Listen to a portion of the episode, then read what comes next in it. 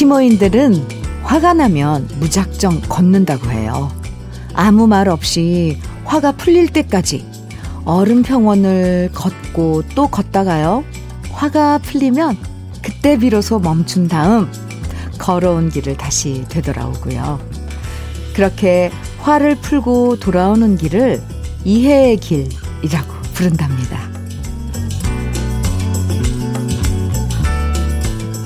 누군가에게 화가 났을 땐 바바박 싸울 때도 있지만요. 잠깐 혼자 시간 가지면서 서로의 입장을 이해하면 조금씩 화가 풀릴 때도 있어요. 한 주 동안 쌓였던 여러 가지 오해들, 속상한 마음들, 오늘 우리도 각자 이해의 시간 가져보면 어떨까요? 토요일 주현미의 러브레터예요. 8월 21일 토요일 주현미의 러브레터를 열어준 노래는 이선희의 나 항상 그대를 이순아님의 신청곡으로 같이 들었습니다. 각자 스트레스 풀고 뭐 화 푸는 방법을 하나씩 가지는 건 필요하죠. 에스키, 에스키모인들처럼 정말 화가 풀릴 때까지 혼자 걷는 것도 어, 괜찮은 방법 같아요. 아, 또 맛있는 걸 먹는다든지 아니면 영화를 본다든지 에, 친구를 만나서 수다를 떤다든지 이렇게 토요일엔 힐링과 해소의 시간을 갖는 거 중요하죠. 좋아하는 노래 쭉 듣는 것도 참 좋은데요. 러브레터와 함께 하시면서 아는 노래 나오면 따라서 불러보면 지금보다 확실히 기분이 20%는 더 좋아질 겁니다.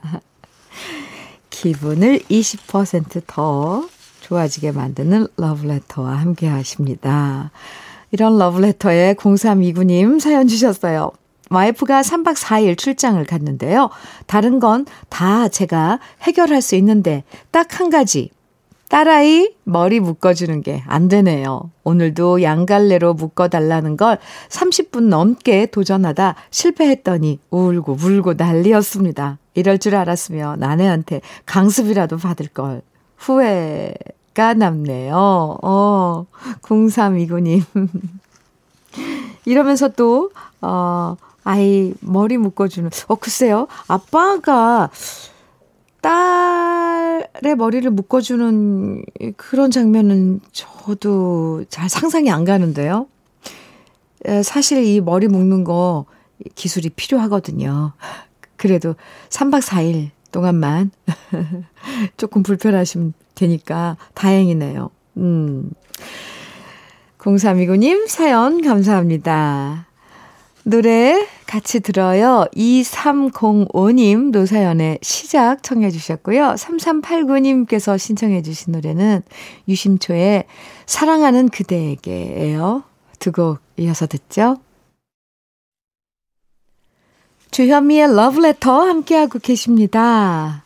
노사연의 시작 그리고 유심초의 사랑하는 그대에게 두 곡 들으셨어요. 6354님께서 보내주신 사연입니다. 물리치료실에 오니 라디오 방송에서 주현미의 러브레터가 나오고 있네요. 물리치료사님들은 30대이신데요. 이곳에 오시는 분들이 보통 50대 이후 7, 80대이신 분들이라 그분들의 취향까지 신경 쓰시고 방송 채널도 주현미님의 러브레터로 선택해 놓으신 것 같아 고맙습니다. 익숙한 노래 들으며 누워있자니 따뜻해서 잠이 솔솔 오네요. 코 고는 소리도 들려요. 흐흐 하시면서 지금 물리치료 받으시면서 문자 주셨는데요. 어디 많이 불편한 건 아니시고요. 치료 잘 받으시고요. 거기 러브레터 채널에 그 고정해 놓으신 간호사님, 간호사 분들님께도 안부 좀 전해주세요. 물류 치료사님들께. 네. 감사하다고요. 김인삼님, 음, 사연입니다. 올봄 해병대 전역한 막내 아들에게 아빠 죄송해요. 문자가 왔네요. 오, 1학기 복학해서 열심히 공부했는데 0.03 학점이 부족해서 장학금을 못 받게 되었답니다. 그래서 괜찮다. 신경 쓰지 말고 공부해라. 말해줬습니다. 열심히 해준 것만으로도 저는 고맙습니다. 이렇게 사연 주셨는데, 어이구, 막내 아드님. 아, 너무 안타깝네요. 근데 0.03, 아, 네. 아, 뭐, 그건 0.03 학점 정도면 장학금 받을 실력이에요, 사실은. 근데 어쨌건 그런 혜택은 뭐 정해져 있으니까 아쉽지만, 네, 열심히 했다고 저도 칭찬해 주고 싶네요. 김인삼님, 음, 사연 감사하고요. 커피 보내드릴게요. 아드님께 저도 많이 응원한다고 전해주세요. 황인숙님, 정수라의 내 나이가 몇인데 청해주셨네요. 네, 함께 듣고요. 한 곡 더 이어드려요. 6354님의 신청곡입니다. 진혜성의 사랑반, 눈물반.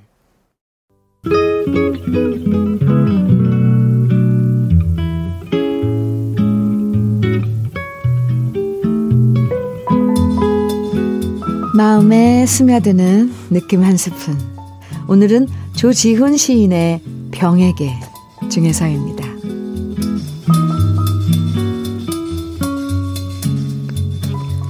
어딜 가서 까맣게 수식을 끊고 지내다가도 내가 오래 시달리던 일손을 떼고 막 안도의 숨을 돌리려고 할 때면 그때 자네는 어김없이 나를 찾아오네. 자네는 언제나 우울한 방문객, 어두운 음계를 밟으며 불길한 그림자를 이끌고 오지만 자네는 나의 오랜 친구이기에 나는 자네를 잊어버리고 있었던 그동안을 뉘우치게 되네. 자네는 나에게 휴식을 권하고 생애 외경을 가르치네. 내 뜨거운 이마를 짚어주는 자네의 손은 내 손보다 뜨겁네. 나는 자네에게서 젊은 날에 초췌한 내 모습을 보고 좀 더 성실하게, 성실하게 하던 그날의 메아리를 듣는 것일세. 자네는 나의 정다운 벗, 그리고 내가 공경하는 친구. 자네가 무슨 말을 해도 나는 노하지 않네. 그렇지만 자네는 좀 이상한 성밀세. 자네는 몇 날 몇 달을 쉬지 않고 나를 설복하려 들다가도 내가 가슴을 헤치고 자네에게 경도하면 그때 사 자네는 나를 뿌리치고 떠나가네. 잘 가게 친구. 생각 내키거든 언제든지 찾아주게나. 차를 끓여 마시며 우리 다시 인생을 얘기해 보세 그려. 주현미의 러브레터 느낌 한 스푼에 이어서 들으신 곡은 김도향의 시간이었습니다. 오늘 느낌 한 스푼은 조지훈 시은의 병에게라는 시를 소개해드렸는데요. 열심히 열심히 일하면서 살다가 어느 순간 일에서 손 떼고 좀 쉬려고 하면 그때 어김없이 여기저기 몸에 고장이 나면서 아파지고요. 시인은 그렇게 이리저리 아픈 병이 찾아오는 걸 친구가 찾아오는 것처럼 얘기하고 있어요. 어르신들이 그러시잖아요. 나이 들면 병이랑 싸우는 게 아니라 아픈 곳 다독거리면서 화해하면서 살아가는 거라고요. 조지훈 시인의 이 시도 그런 맥락에서 이해가 되더라고요. 아, 이런 느낌이구나. 아마 여러분도 저랑 비슷한 생각 하셨을 것 같아요. 지금 아프다가 나아도 언젠가 또 아프게 되면 인생의 친구가 다시 찾아왔구나. 다시 내가 살아온 인생 돌아보도록 만들어주는구나 싶은 거죠. 음, 다만, 바람이 있다면 병이라는 친구가 너무 자주 찾아오진 않았으면 하네요. 어. 이상호 씨 신청곡 주셨어요. 김태정의 종이배. 그리고 강미숙님 신청곡은 김세화의 아그네스예요. 두 곡 이어서 들어보죠. 주현미의 러브레터 함께하고 계십니다. 김태정의 종이배, 김세화의 아그네스 들으셨습니다. 1689님께서 찬바람이 살살 부네요. 언제나 계절은 어김없네요. 계절은 이리도 분명한데 인생은 언제나 물음표라는 생각이 문득 듭니다. 하시면서 계절이 바뀌는 느낌을 아, 러브레터에 보내왔네요. 어, 이거 약간 러브레터 같은 느낌이에요. 네, 1689님. 사연 감사합니다. 최경미님 신청곡, 김한선의 이젠 잊기로 해요. 그리고 이정옥님의 신청곡은 임지훈의 사랑의 썰물이고요. 조희연님께서 청해 주신 노래는 이정란, 고은이가 함께한 사랑해요입니다. 새 곡, 네, 함께 들을까요? KBS 해피 FM 주현미의 러브레터 1부 끝곡으로 준비한 노래 4647님의 신청곡 변진섭의 새들처럼입니다. 들으시고요. 잠시 후 2부에서 만나요.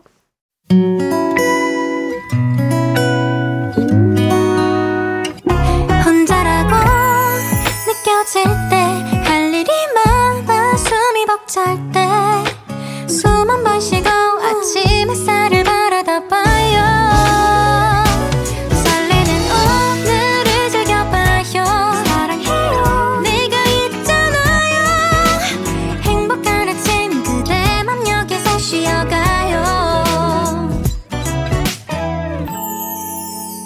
주현미의 Love Letter.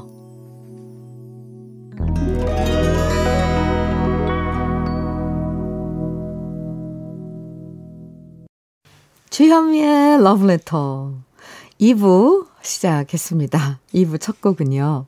홍지호의 프로포즈 들으셨어요. 6509님 신청곡이었습니다. 러브레터 토요일 2부에선요, 우리 지난 시절 그리운 추억과 노래들 만나보는 시간, 여러분들의 사연으로 함께하는 꺼내들어요 준비하고 있는데요. 그 전에 잠깐 주현미의 러브레터에서 드리는 선물들 소개해 드릴게요. 주식회사 홍진경에서 전 세트, 한일 스테인레스에서 five ply 쿠고요. 3종 세트, 한독 화장품에서 여성용 화장품 세트, 원용덕 의성 흑마늘 영농조합 법인에서 흑마늘 진액, 주식회사 한빛코리아에서 헤어 어게인 모발라 5종 세트, 달달한 고당도 토마토 단마토 본사에서 단마토, 홍삼 특구 진한, 진짜 진한, 진한 홍삼에서 고려 복밀 홍삼 절편, 판촉물 전문 그룹 기프코에서, 어, 기프코에서 KF94 마스크를 명란계의 명품 김태환 명란젓에서 고급 명란젓을 드립니다. 다 같이 광고 들어요.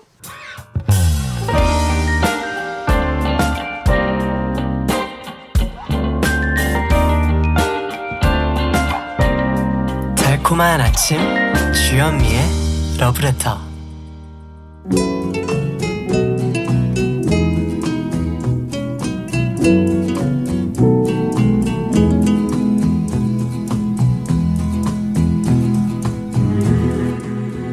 그리운 추억과 노래를 다시 꺼내서 만나봅니다. 토요일에 함께하는 꺼내 들어요. 사연 소개된 분들에게 모두 치킨 세트 선물로 드리고요. 첫 번째 사연의 주인공은 김미수 씨입니다.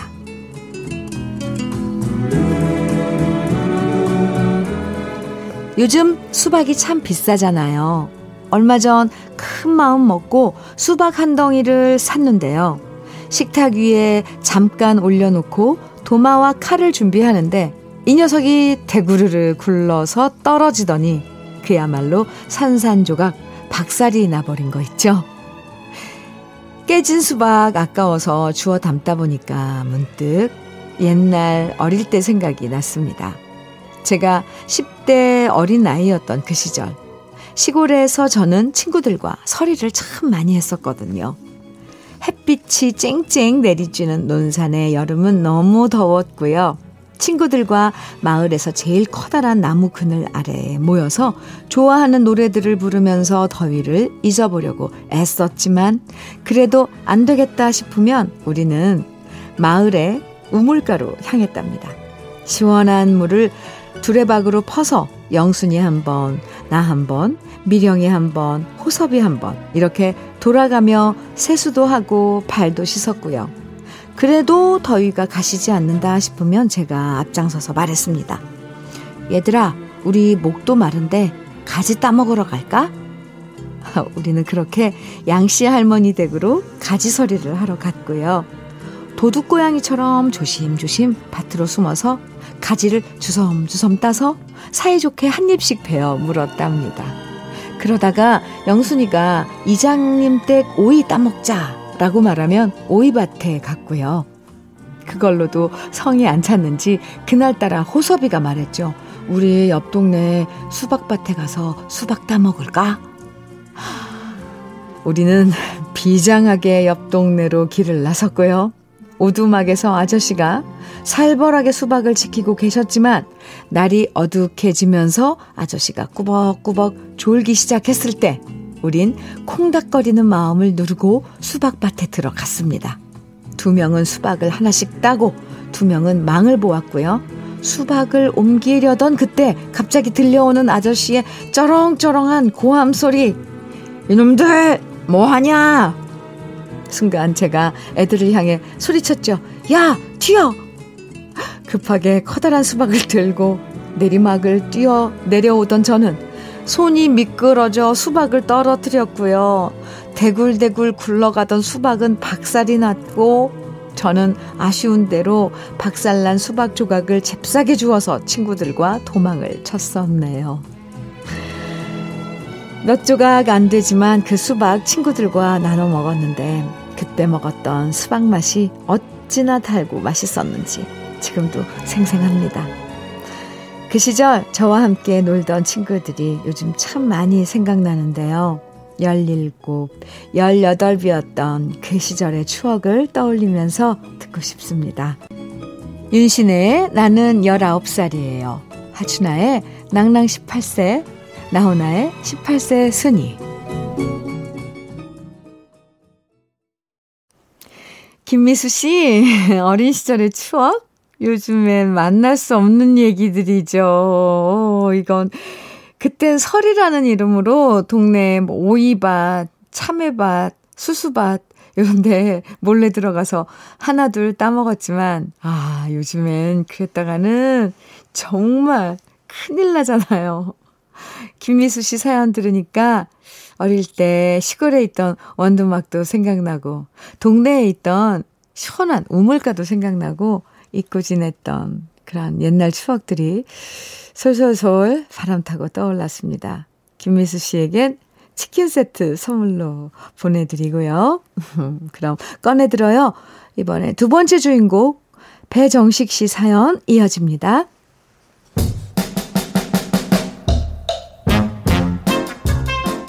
45년 전 제 나이 10살 때쯤의 일로 기억합니다.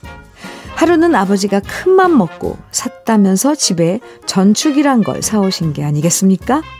제 기억에 그 전축은요, 그 당시 가수 김상희 씨가 TV 광고 모델로 출연해서 한창 광고했었던 별표 전축이었던 걸로 생각나는데요. 커다랗고 중후한 느낌의 스피커가 두 개 있었고요. 뚜껑을 열고 LP판을 올려놓으면 빨간색의 조명이 켜지고 돌아가면서 소리가 나는 게 정말 신기해서 저와 동생은 감탄하며 박수, 박수를 쳤었답니다. 그리고 도대체 어디서 소리가 나는 걸까 너무 궁금한 나머지 LP가 돌아가는 그 전축 안에 머리를 디밀어 보다가 아버지한테 엄청 혼나기도 했지요. 그 전축 옆에는 몇 장의 LP판이 있었는데 지금도 기억나는 것은 가수 나훈아, 최희준 앨범과 가요제 수상곡 모음집 그리고 생전 처음 저에게 팝이라는 것을 알게 해준 비틀즈와 엘비스 프레슬리 그리고 폴 앵커의 앨범이었습니다. 그리고 그 앨범들을 아버지는 애지중지 하시면서 저희는 손도 못 대게 하셨는데요. 하루는 아버지가 멀리 지방에 출장을 가셨을 때 저는 친구들을 우리 집에 데리고 와서 전축 자랑을 했고요. 친구들이 신기하다면서 전축 노래를 듣고 싶다고 하더라고요. 그래서 저는 으스대면서 아빠의 앨범 중에서 포랭커 앨범을 꺼내서 아빠가 하던 대로 LP판에 놓은 다음 조심스럽게 바늘을 올려 놓았죠. 그런데 뭐가 잘못됐는지 잠시 후 지직 하는 소리가 나는 게 아니겠어요? 너무 놀란 저는 얼른 바늘을 내려놓고 는 하다가 그만 너무 힘껏 잡아서 바늘이 뚝 부러지고 말았고요. 그때부턴 솔직히 눈앞이 캄캄해져서 아무것도 생각이 나지 않습니다. 친구들은 무섭다면서 모두 도망치듯 집을 빠져나갔고 저는 혼자 남아서 엉엉 울었고 물론 나중에 집에 돌아오신 아버지한테 이실 짓고 했다가 정말 집에서 쫓겨나는 줄 알았답니다. 바늘 부러뜨린 것도 혼났고 아빠가 좋아하시고 저도 좋아했던 포랭커 앨범에도 스크래치가 나서 못 쓰게 됐던 그때 우리 아버지 엄청 속상해 하셨던 기억이 나는데요. 그 시절 참 잘생기고 묻 여성들의 마음을 사로잡았던 포랭커 아저씨. 얼마 전에 우연히 사진을 찾아보다가 최근 모습을 봤더니 그 핸섬함과 우수에 기, 가득했던 눈빛은 온데간데 없이 사라지고 빛나리 아저씨가 되어 있더군요. 한때는 제 우상이었는데 말이죠. 그 시절 LP판의 추억을 떠올리면서 오랜만에 추억 속에서 꺼내 듣고 싶은 세 곡 신청합니다. 그 당시 별표 전축을 광고했던 모델 가수 김상희 씨의 대머리 총각. 그리고 우리 아버지가 아꼈던 앨범 최희준 씨의 맨발의 청춘.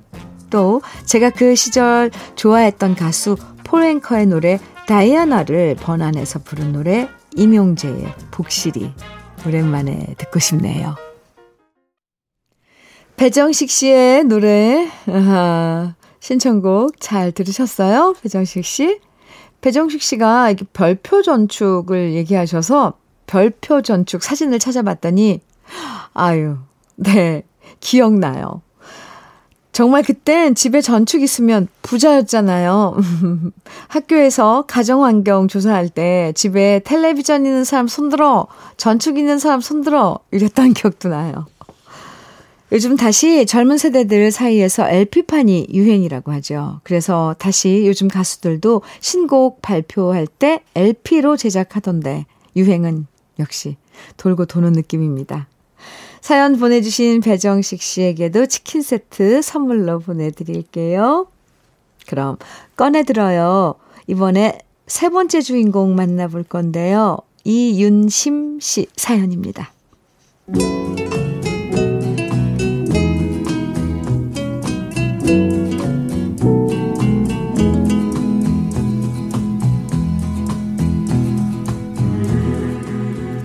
우리 집엔 딸만 넷인데요.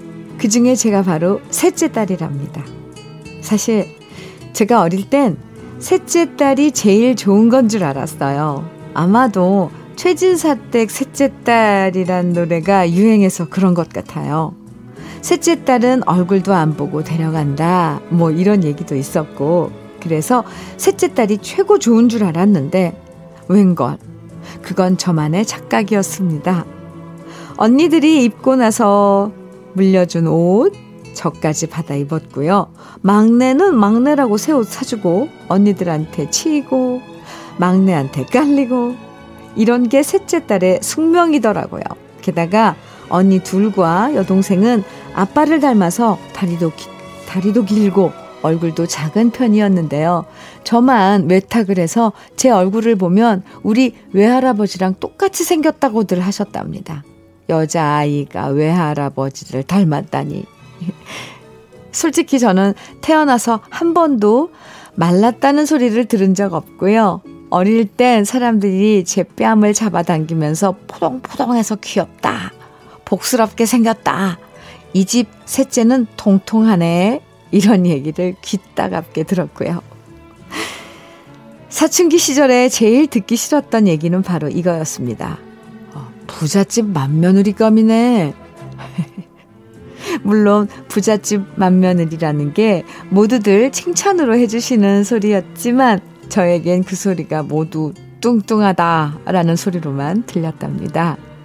그러면서 학교에선 선생님들도 저를 보면 가수 이은하 씨랑 똑같이 생겼다고 말씀하셨는데요. 그 소리도 솔직히 듣기 싫었답니다. 혜은이가 아니라 이은하라니. 물론 이은하 씨 노래 잘하는 건 알지만 저는 그 소리가 참 듣기 싫었어요. 그래서 TV에 나오는 여자 연예인들 중에서 바싹 마르고 이쁜 연예인들 사진을 책상 앞에 붙여두고요. 나도 살 뺀다. 독한 마음 먹고 밥 안 먹고 버틴 적도 있었는데요. 그러다 학교 운동장 조회 시간에 교장 선생님 훈화 말씀 듣다가 하늘이 노래져서 쓰러진 적도 있었답니다. 그래서 양호실에 실려가서 누워 있었는데 그때도 양호 선생님이 말씀하셨어요. 아니 튼튼하게 생긴 애가 왜 쓰러지고 그래? 이해가 안 되네. 양호 선생님 말씀대로 튼튼하게 생기고 어르신들 말씀처럼 후덕하게 생긴 저는 진짜 희한하게도 지금은 한 집안의 맏며느리가 되었답니다.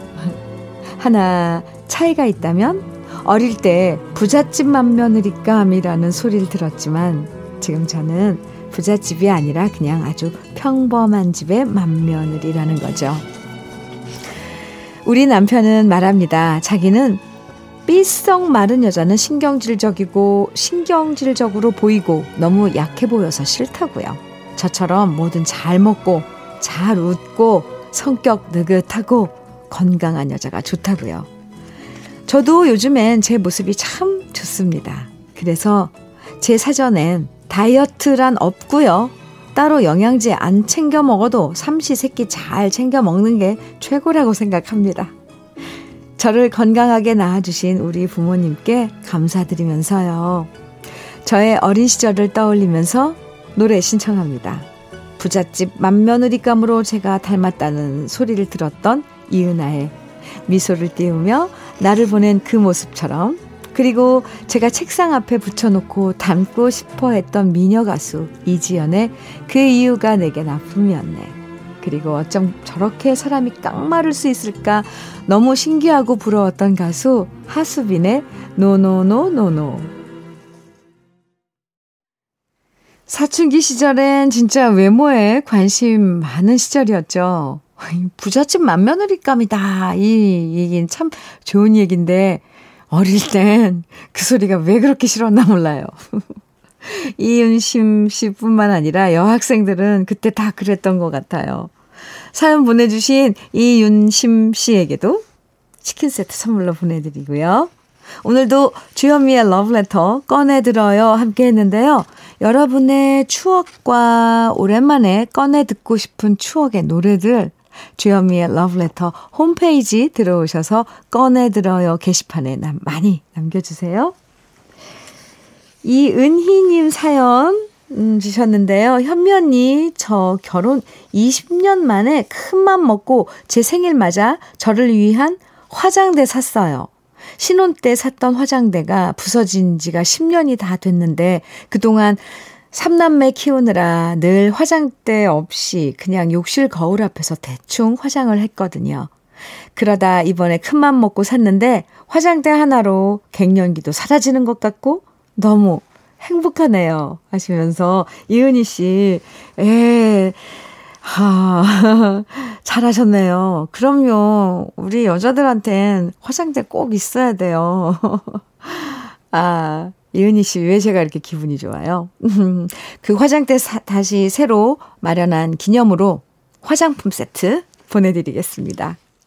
주여미의 러브레터 이제 마칠 시간인데요. 오늘 끝곡으로 9125님 신청곡 이수만의 모든 것 끝난 뒤 들으면서 인사 나눠요. 그냥 듣기만 해도 기분 좋아지는 단어가 주말이죠. 토요일. 마음 편하게 느긋한 시간 보내시고요. 즐거운 일요일 아침 다시 만나요. 지금까지 러브레터 주현미였습니다.